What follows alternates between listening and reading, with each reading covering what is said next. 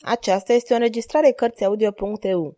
Pentru mai multe informații sau dacă dorești să te oferi voluntar, vizitează www.cărțiaudio.eu. Toate înregistrările Cărțiaudio.eu sunt din domeniul public.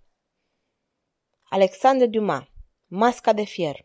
Capitolul 22. Moartea lui D'Artagnan. Aramis, ridicat post-mortem la rangul de duce D'Alameda, contele Portos, ca și Athos, fură înmormântați cu toate onorurile și regele vărsă o lacrimă caldă pe mormântul fiecăruia. D'Artagnan nu muri, deși rana era mult mai gravă și pierduse sânge mult. Gasconul avea resurse nebănuite de vitalitate și după 2 luni fu din nou pe picioare.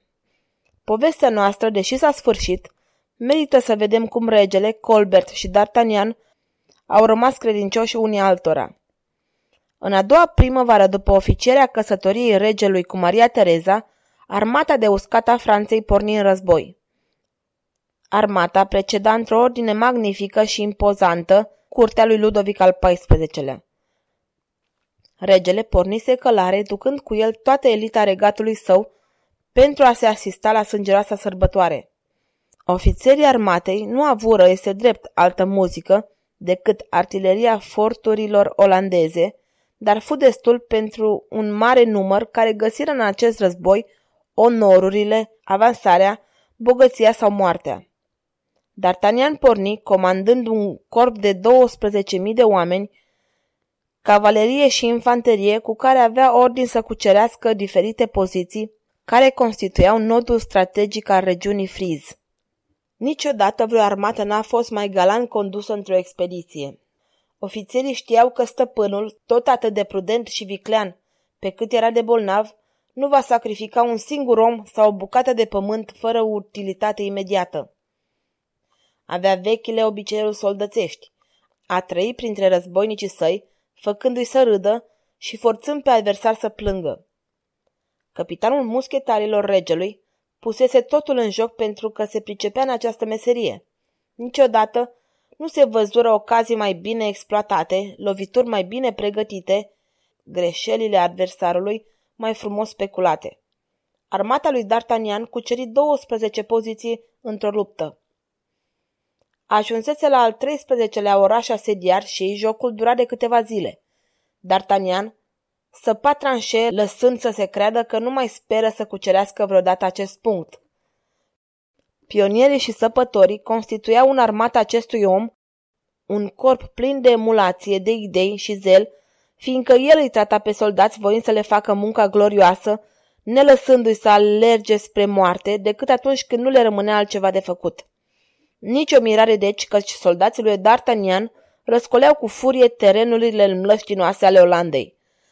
D'Artagnan expedie un curier regelui pentru ca să-i dea raportul ultimelor succese înregistrate.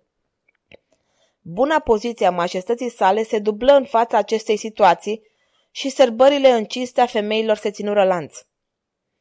Victoriile lui D'Artagnan dădeau atâta aureolă regelui, încât Maria Tereza nu-l mai numea decât Ludovic Invincibilul.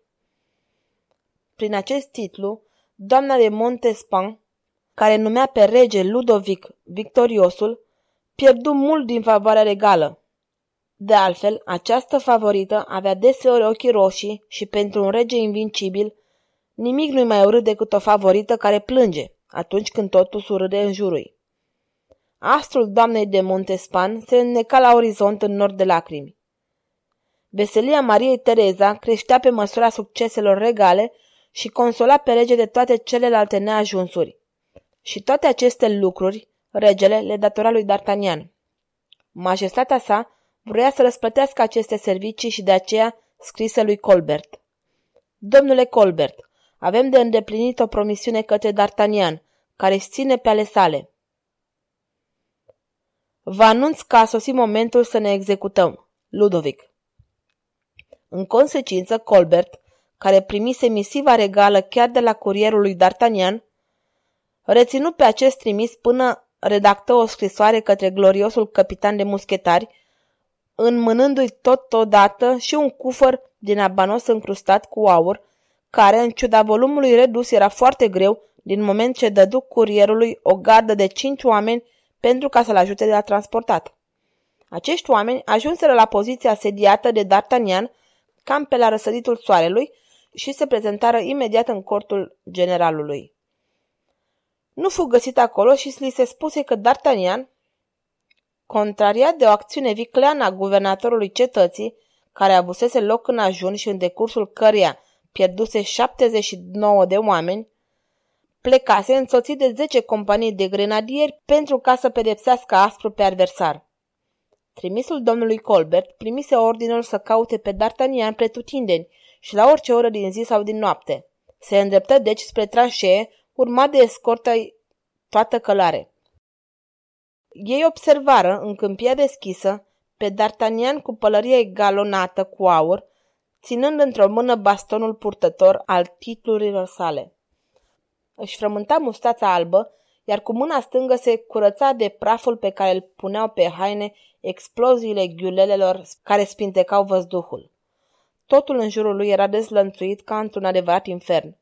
Văzduhul duduia de pe urma exploziilor ghiulelelor, ofițerii mânuiau cazmalele, soldații aduceau mereu alte provizii de luptă.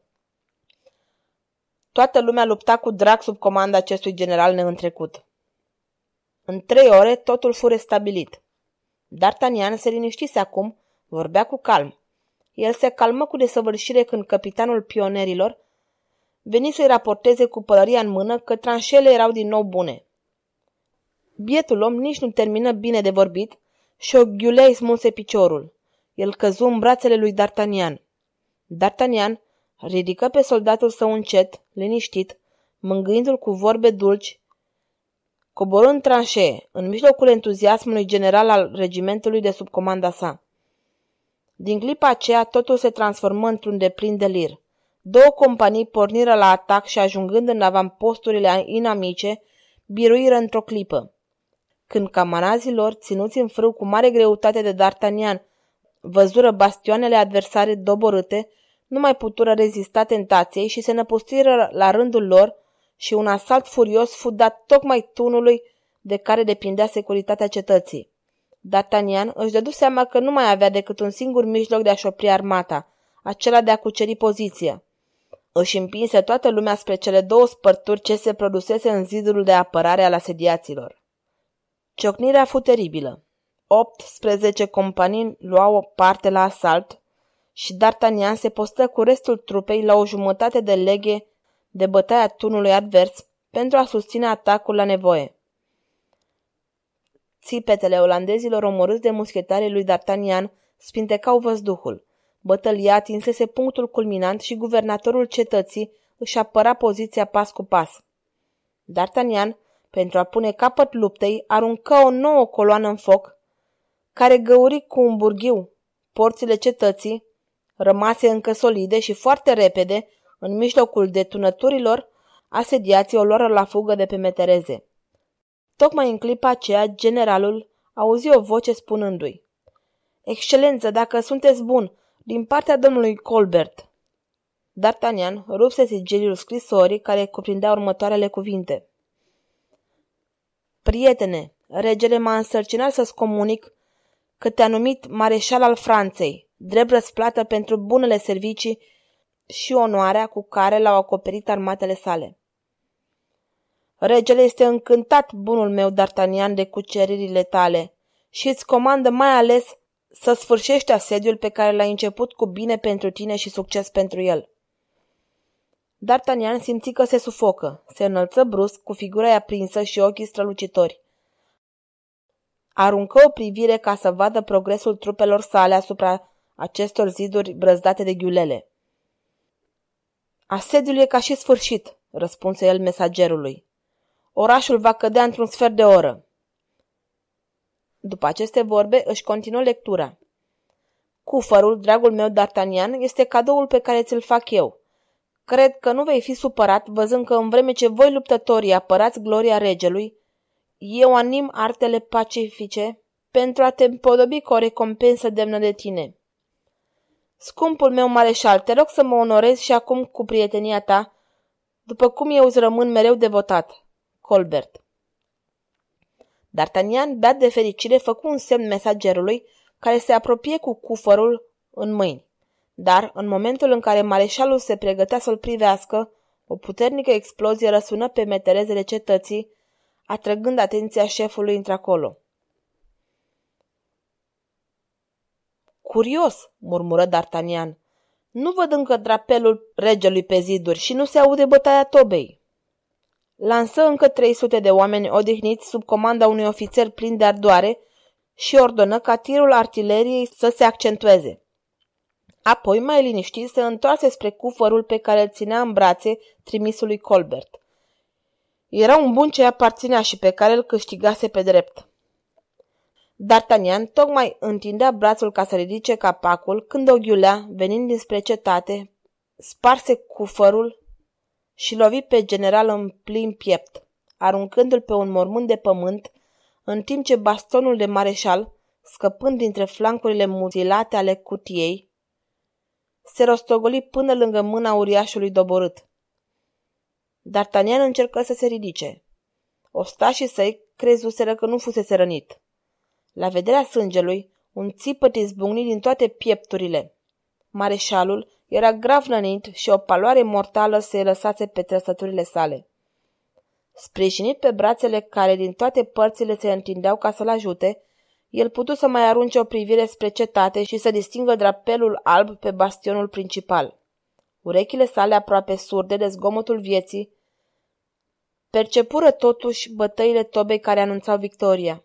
Atunci, strângând cu o mână crispată bastonul de mareșal, încrustat cu flori și aur, el aplecă spre corpul său ochii care nu mai aveau puterea să privească albastrul cerului și căzu, murmurând aceste stranii cuvinte, care părură soldaților surprinși, tot atâtea cuvinte cabalistice, cuvinte care altădată reprezentaseră atâtea ioduri pe pământ și pe care nimeni, în afară de muribund, nu avea de unde să le înțeleagă. Athos, Portos, Aramis, iată-mă, vin imediat, scump prieteni. Dintre cei 4 prieteni a căror poveste am redat-o, nu mai rămăsese decât un corp. Dumnezeu chemase în rai sufletele lor. Sfârșit.